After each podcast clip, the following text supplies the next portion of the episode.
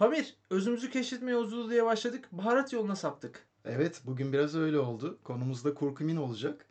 Yıllardır, yani yüz yıllardır, hatta belki daha fazla, bin yıllar da denebilir, insanlığın sofrasında bulunan bu ürünün hiç faydaları olabileceğini düşünmüş müydün? Mutlaka Pamir, ama her şey gibi o da kendi sakıncalarını getiriyor olabilir. Kesinlikle. Daha fazlasını öğrenmek isteyenler için ben öyle düşünmüyorum başlasın mı? Başlasın. Ben öyle düşünmüyorum başlıyor. Başlıyor.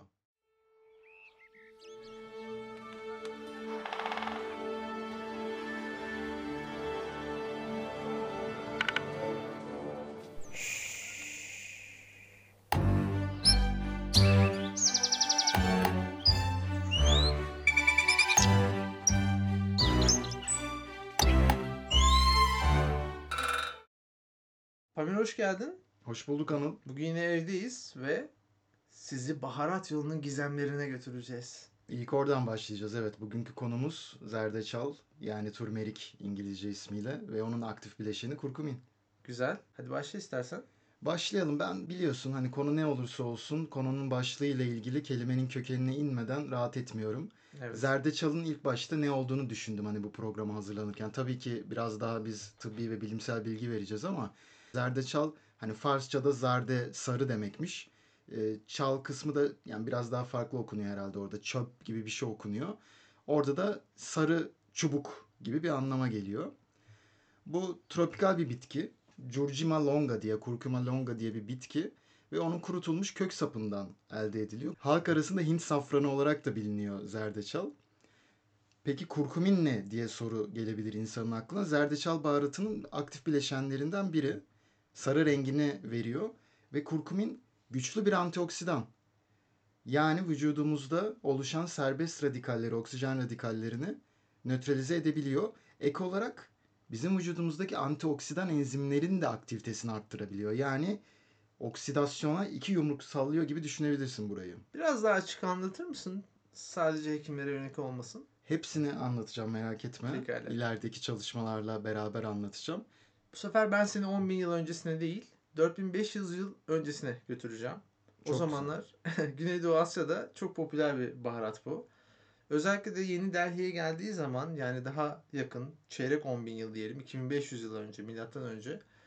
Burada özellikle Hint evlerinde temel bir madde olduğunu görüyoruz. Hem boyamada, işte yapılan eşyaları renklendirmede, giysilerde, birçok amaçla kullanılıyor ama şifalı olduğuna inanılan işte altın baharat, senin de söylediğin gibi özel, kutsal bir anlamı da var Hindistan'da yaşayan insanlar için.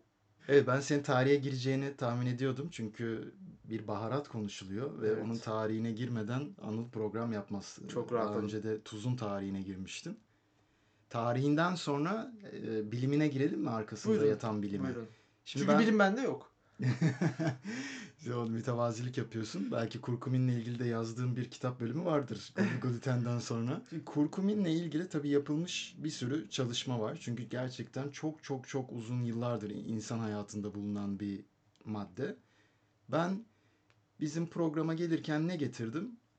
Yine her zamanki gibi hazırlandım. Hani bir çalışma, işte sonucu böyle çılgın olan, insanların merakını cezbedecek bir çalışma değil de bütün çalışmaları, neredeyse bütün çalışmaları toparlayan bizim tıpta meta analiz dediğimiz ya da sistemik derleme dediğimiz saygın bilim insanları tarafından yazılmış üç dört tane makaleyi getirdim ve onları paylaşacağım. Bir pakette zerdeçal tozu getirmişsin aşağıda. Dene diye getirdim. Ben az önce hepsini yedim onun. Onun hepsini yediye getirmemiştim. Şu an karnım ağrıyor. Bu gerçekten çok güzel oldu. Tam yerine denk geldi. Çünkü yan etkilerinde de mide ve bağırsak rahatsızlıklarından bahsedecektim. Ya Pamir'cim, bir sürü bilimsel çalışma var. Birazdan bahsedeceksin ama ya bana verdiğin kutudan bir kullanma talimatı, kısa ürün bilgisi, prospektüsü hiçbir şey çıkmadı. Yani ben Aktar'a malpraktis davası açacağım. En kötü CİMER'e şikayet ederim. Burada Aktar bir atlama yapmış olabilir. Orayı ben toparlayayım. Dünya Sağlık Örgütü ve F D A dediğimiz Amerikan Gıda ve İlaç Dairesi kurkuminin tüketimini güvenli olduğunu belirtiyorlar. Gıda boyası katkı maddesi olarak da kabul edilebilir günlük alımının sıfır virgül üç miligram kilogram aralığında değerlendiriyorlar. Yani seni şimdi kabaca seksen kilosun desek, üçten hesaplayalım. iki yüz kırk miligram kurkumin günlük alabilirsin. Kabaca değil, ince bir şekilde söyledim bunu. Teşekkür ederim. seksen kilodan. Evet, biraz orada azaltma yaptım. Liseli yıllarıma götürdün beni. Ama tabii sen zerdeçalın tozunu yediğinden bahsediyorsun. Onun içinde, onun ağırlığının sadece yüzde üçü kurkumin. İşte burası yani önemli. Programa başlarken özellikle neyi ne kadar tüketeceğimizi bilmeliyiz, değil mi? Kesinlikle. Şimdi çalışmaları tüketelim hemen. Birinci çalışmaya giriyorum. Zerdeçalda bulunan kurkumini söyledik. Bu çalışma bunun faydalarını inceliyor. bin dokuz yüz elli ile iki bin yirmi yılları arasında yapılmış dokuz bin beş yüze yakın çalışmayı derlemişler. Bayağı çevrede aslında zerdeçal doçentleri dolaşıyor şu an. Evet. Yani bu çalışmanın vereceği bilgilerin dinleyicilerimiz açısından çok doyurucu olduğuna inanıyorum. Ve bu derleme şunu söylüyor. Kurkuminle, yani kurkumin destek ürünleriyle, suplementasyonu ile ilgili yapılan çalışmaların yüzde yirmi dokuzu obezite ile ilişkili metabolik bozukluklarla alakalı, yüzde on yedisi ise kas iskelet bozukluklarıyla alakalı. En iyi bunlara faydası olduğu gösterilmiş. Ayrıca kurkuminin diyabet, yani şeker hastalığı ve eklem iltihabı gibi durumlarla başa çıkmada potansiyel bir yardımcı olabileceğini göstermişler. Ama her ne kadar dokuz bin beş yüz çalışmayı incelemiş olsalar da o klasik kapanış cümlesiyle bitirmişler derlemeyi. Daha fazla çalışmaya daha ihtiyaç fazla vardır. Daha fazla çalışmaya ihtiyaç vardır. İnsanlarda daha fazla çalışmaya ihtiyaç vardır. Bir saniye yapalım. Bu ilgimi çekti. Diyabet dedin, insülin direnci. Bunun gibi durumlarda da kullanabiliyoruz yani. Çalışmalar yapılmış, evet. Peki çalışmaların bir sonucu var mı? Var. Şunu diyor. Obezite ve insülin direnci ile ilişkili metabolik bozuklukların tedavisinde e, gerçekten kurkuminin faydalı olduğunu bulmuşlar. Lipid, yani kan yağları diyelim ona, kolesterol seviyesi diyebiliriz. Glikoz, kan şekeri, hemoglobin A bir C, üç aylık şeker diye bilinir. İnsülin direnci ölçümleri, enflamasyon, yani yangı, iltihap ve oksidatif stres belirteçlerinde olumlu iyileşmeler olduğunu göstermiş. Bunlar da uzun dönemde sağ kalımı olumlu etkilemiş olabilir. Evet, aynı zamanda iltihaplı eklem romatizması ve diğer kas iskelet bozukluklarında da yine inflamasyonu baskıladığını, hatta hayatta çok kullanılan, çok da reçete ettiğimiz non-steroid anti-inflamatuar, yani steroid yapısında olmayan iltihap kurutucular diyelim. Yani şey tabirle, biraz daha halk tabiriyle. Onlar kadar neredeyse etkili olduğu gösterilmiş. Peki devam edelim. Bu çalışma biraz daha senin sorunla ilgili biyo yararlanımı inceliyor. Biyo yararlanımı nasıl tarif edebiliriz? Aldığımız bir takviyenin, ilacın, bitkisel kaynaklı herhangi bir maddenin vücudumuza geçiş oranı. Evet, ne kadarı kana karışıyor ya da işte görev yapacağı bölgeye ulaşabiliyor. Çünkü biliyoruz ki ağız yoluyla aldığımız birçok baharatın ya da faydalı ürünün vücudumuza geçişi çok düşük. Düşük oluyor. Bir de daha ilginç bir şey söyleyeyim. Zerdeçalın nerenin zerdeçalı olduğuna göre de içindeki kurkumin ve diğer aktif bileşenlerinin miktarı değişebiliyor. Valla ben Yeni Delhi'den şaşmam Pamir. Yeni Delhi kurku şeyiyle, zerdeçalıyla bizim mesela burada üretip alacağımız zerdeçalın içindeki kurkumin birbirinden farklı olabilir. İşte o yüzden zerdeçal tozu, tabii çok güvendiğiniz bir yer varsa yemeklere, her türlü yemeğe katılabilir, alınabilir. Ama standartize bir formülle üretilmiş e, destek takviyelerini kullanmak daha doğru gibi geliyor bana. Peki zerdeçalın, yani kurkuminin de diyebiliriz, zayıf biyo yararlanımı nasıl arttırabiliriz? Bunu da araştırmışlar. Çok çeşitli yöntemler var. Hani aldığınız supleman ürünü olursa arkasına bakın nelerle yapılmış. Şunu çok duyacaksınız. İşte karabiberin içinde bulunan piperinle beraber alındığında yirmi kata, yüz kata kadar artıyor gibi. iki bin diyen de var. Evet. O yüzden insanda şöyle bir şey oluyor. Ben de ilk tepkim şuydu. Hemen evde kurkumin şeyi var bende, gıda takviyesi. Koştum, baktım yani içinde piperin var mı diye. Yok. Dedim acaba kazıklandım mı, nedir? Ama farklı formülasyonlar da var. Yani güvenilir bir markanın ürününü aldığınız zaman onun biyo yararlanımının çeşitli yöntemlerle en iyi şekilde optimize edildiğinden emin olabiliyorsunuz. İşte bu, yani yağ, çeşitli yağlar kullanılabiliyor, lipozom yapılabiliyor, başka maddeler kullanılabiliyor, nanopartiküller olabiliyor. Bunlar şu an için çok önemli değil. Şimdi çalışmalarda daha senin sorduğun soruya yönelik bir şeyle devam edeyim. Mesela sen doz sordun değil mi bana, ne kadar alacağız diye. Aynen öyle. Mesela meme, prostat, pankreas, kolorektal kanserleri incelemişler. İşte o derlemede kullanılmış. sıfır virgül kırk beş ile üç virgül altı gram gün arasında değişen dozlarda kullanılmış. Çok geniş bir evet, skala bu. Evet, ama çok çalışma incelenmiş. Depresyonda kullanılmış, günde iki kere beş yüz miligram olarak ve antidepresanların etkinliğine neredeyse sahip olduğu gösterilmiş. Diyabette kullanılan doz günde bir virgül beş grammış. kan şekerini önemli ölçüde azaltabildiği gösterilmiş. Osteoartrit yani osteoartrit nedir? Eklem kireçlenmesi diyebiliriz. Tamam, bir de romatoid artrit var, onu da söyleyeceğim birazdan. Onu da halk diline indirgeyebilir misin? Tabii, o benim işim. Zaten dahiliye polikliniğinde söylemeyi çok severim. İltihaplı eklem romatizması. Tamam, iltihapsız olanı yani osteoartritte günde iki kez beş yüz miligram kullanmışlar. İltihaplı olan romatoid artritte yine benzer dozda kullanılmış ve önemli ölçüde faydası olduğu gösterilmiş. Anıl, beni en heyecanlandıran yerine geliyorum. Alerji mi? Evet, alerjik hastalıklardaki kullanımı. Pamir, sonunda senin yüzünü güldüreceğiz ya. Kesinlikle. Ben çünkü bazen poliklinikte çaresiz kaldığım anlar oluyor da hastalara. Hatta kendime de çaresiz kalıyorum. Ben de alerjik reaksiyonları olan bir insan olarak. Biraz da zaten bu konuları özellikle seçmemin sebebi buydu. Histamin salınımını, yani histamini konuşmuştuk ama tekrar söyleyelim. Vücudumuzdaki bazı hücrelerden, yani mast hücre olur ya da işte bazofil olur, onlardan salgılanıp bizi kaşındıran diyeyim, hapşurtan ve e, hayatı zehir edebilen bir molekül.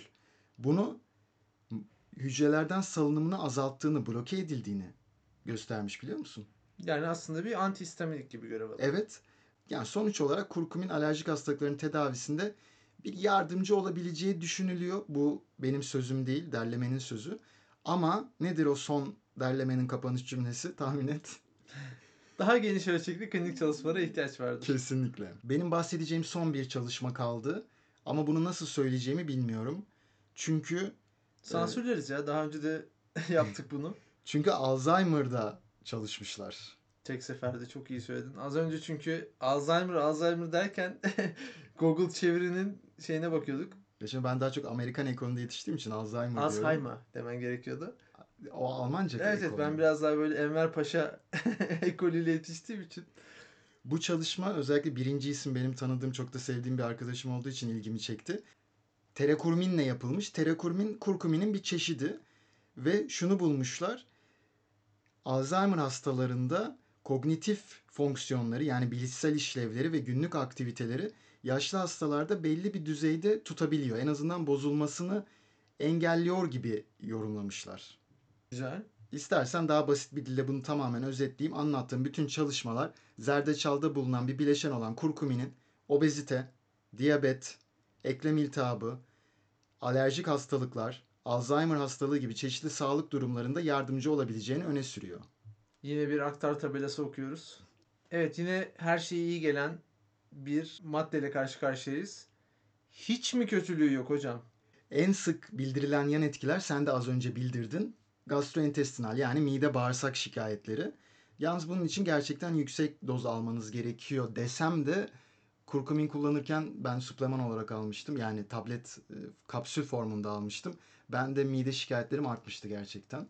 O yüzden yani kendinize göre kullanın. Hani bir gün kullanıp bir gün almayın ya da dozunu azaltabilirsiniz. Ya da yani şunu sonda diyeceğimi yine şuradan diyeyim. Biz zaten kesinlikle şunu kullanın, bunu kullanın, şu dozda kullanın gibi bir tavsiye vermiyoruz. Gideceksiniz, doktorunuza danışacaksınız. Size uygun görüyorsa onu kullanın. Çünkü tek yan etkisi mide bağırsak yan etkisi değil. Aynı zamanda bazı hastalarda, tabii onlar operasyona girecek hastaya vermişler, akut böbrek hastalığı yapmış. Yani böbrek hasarı yaratmış.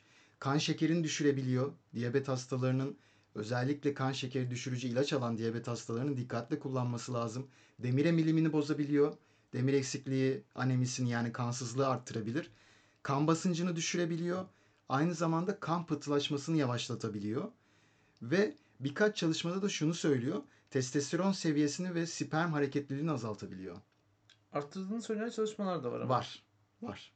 Ama ben bilerek bunu söyledim ki şey olsun, clickbait olsun. Yani arttırdığını söyleyen çalışmaları galiba Hindistan Sağlık Bakanlığı tarafından yapılmış olabilir. Sen bizi dinleyen erkeklere oynuyorsun, ben kadınlara oynuyorum muhtemelen. Kocanız çok mu gergin? Hep testosteron. Neden çorbanıza biraz kurkumin eklemiyorsunuz? Şimdi etkileşimi olan ilaçların hepsini sayamayacağım ama birkaç bir şey söyleyelim. Yani kan cıvıltıcılar, işte curultucu, curultucular, aspirin, Plavix gibi ya da Voltaren de ağrı kesicidir ama sonuçta kanı da cıvıltıyor. İbuprofen, işte naproxen gibi ya da iğne olarak kullandığımız heparinler, kleksanlar gibi ilaçlarla kullanırken dikkat etmek lazım. Diyabet ilaçlarını söyledim. Tansiyon ilaçlarından kalsiyum kanal blokörleriyle kullanırken çok dikkatli olmak lazım. Bunlar tam bir liste değil.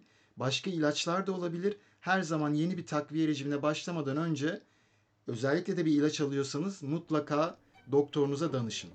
Kurkumin bölümümüz bu kadar sevgili dinleyiciler. Umarım bu tartışmayı aydınlatıcı bulmuşsunuzdur. Unutmayın, sağlığınız için kullanacağınız tüm doğal veya yapay üretimli takviyeler fayda ve zararlarıyla birlikte gelirler. Kesinlikle. Bir dahaki sefere kadar, yeni bir baharat ya da bir moleküle incelediğimiz bölüme kadar merakla kalın, sağlıklı kalın ve sorgulamaya devam edin. Ben öyle düşünmüyorum. Bitti. Bitti. Hoşça kalın.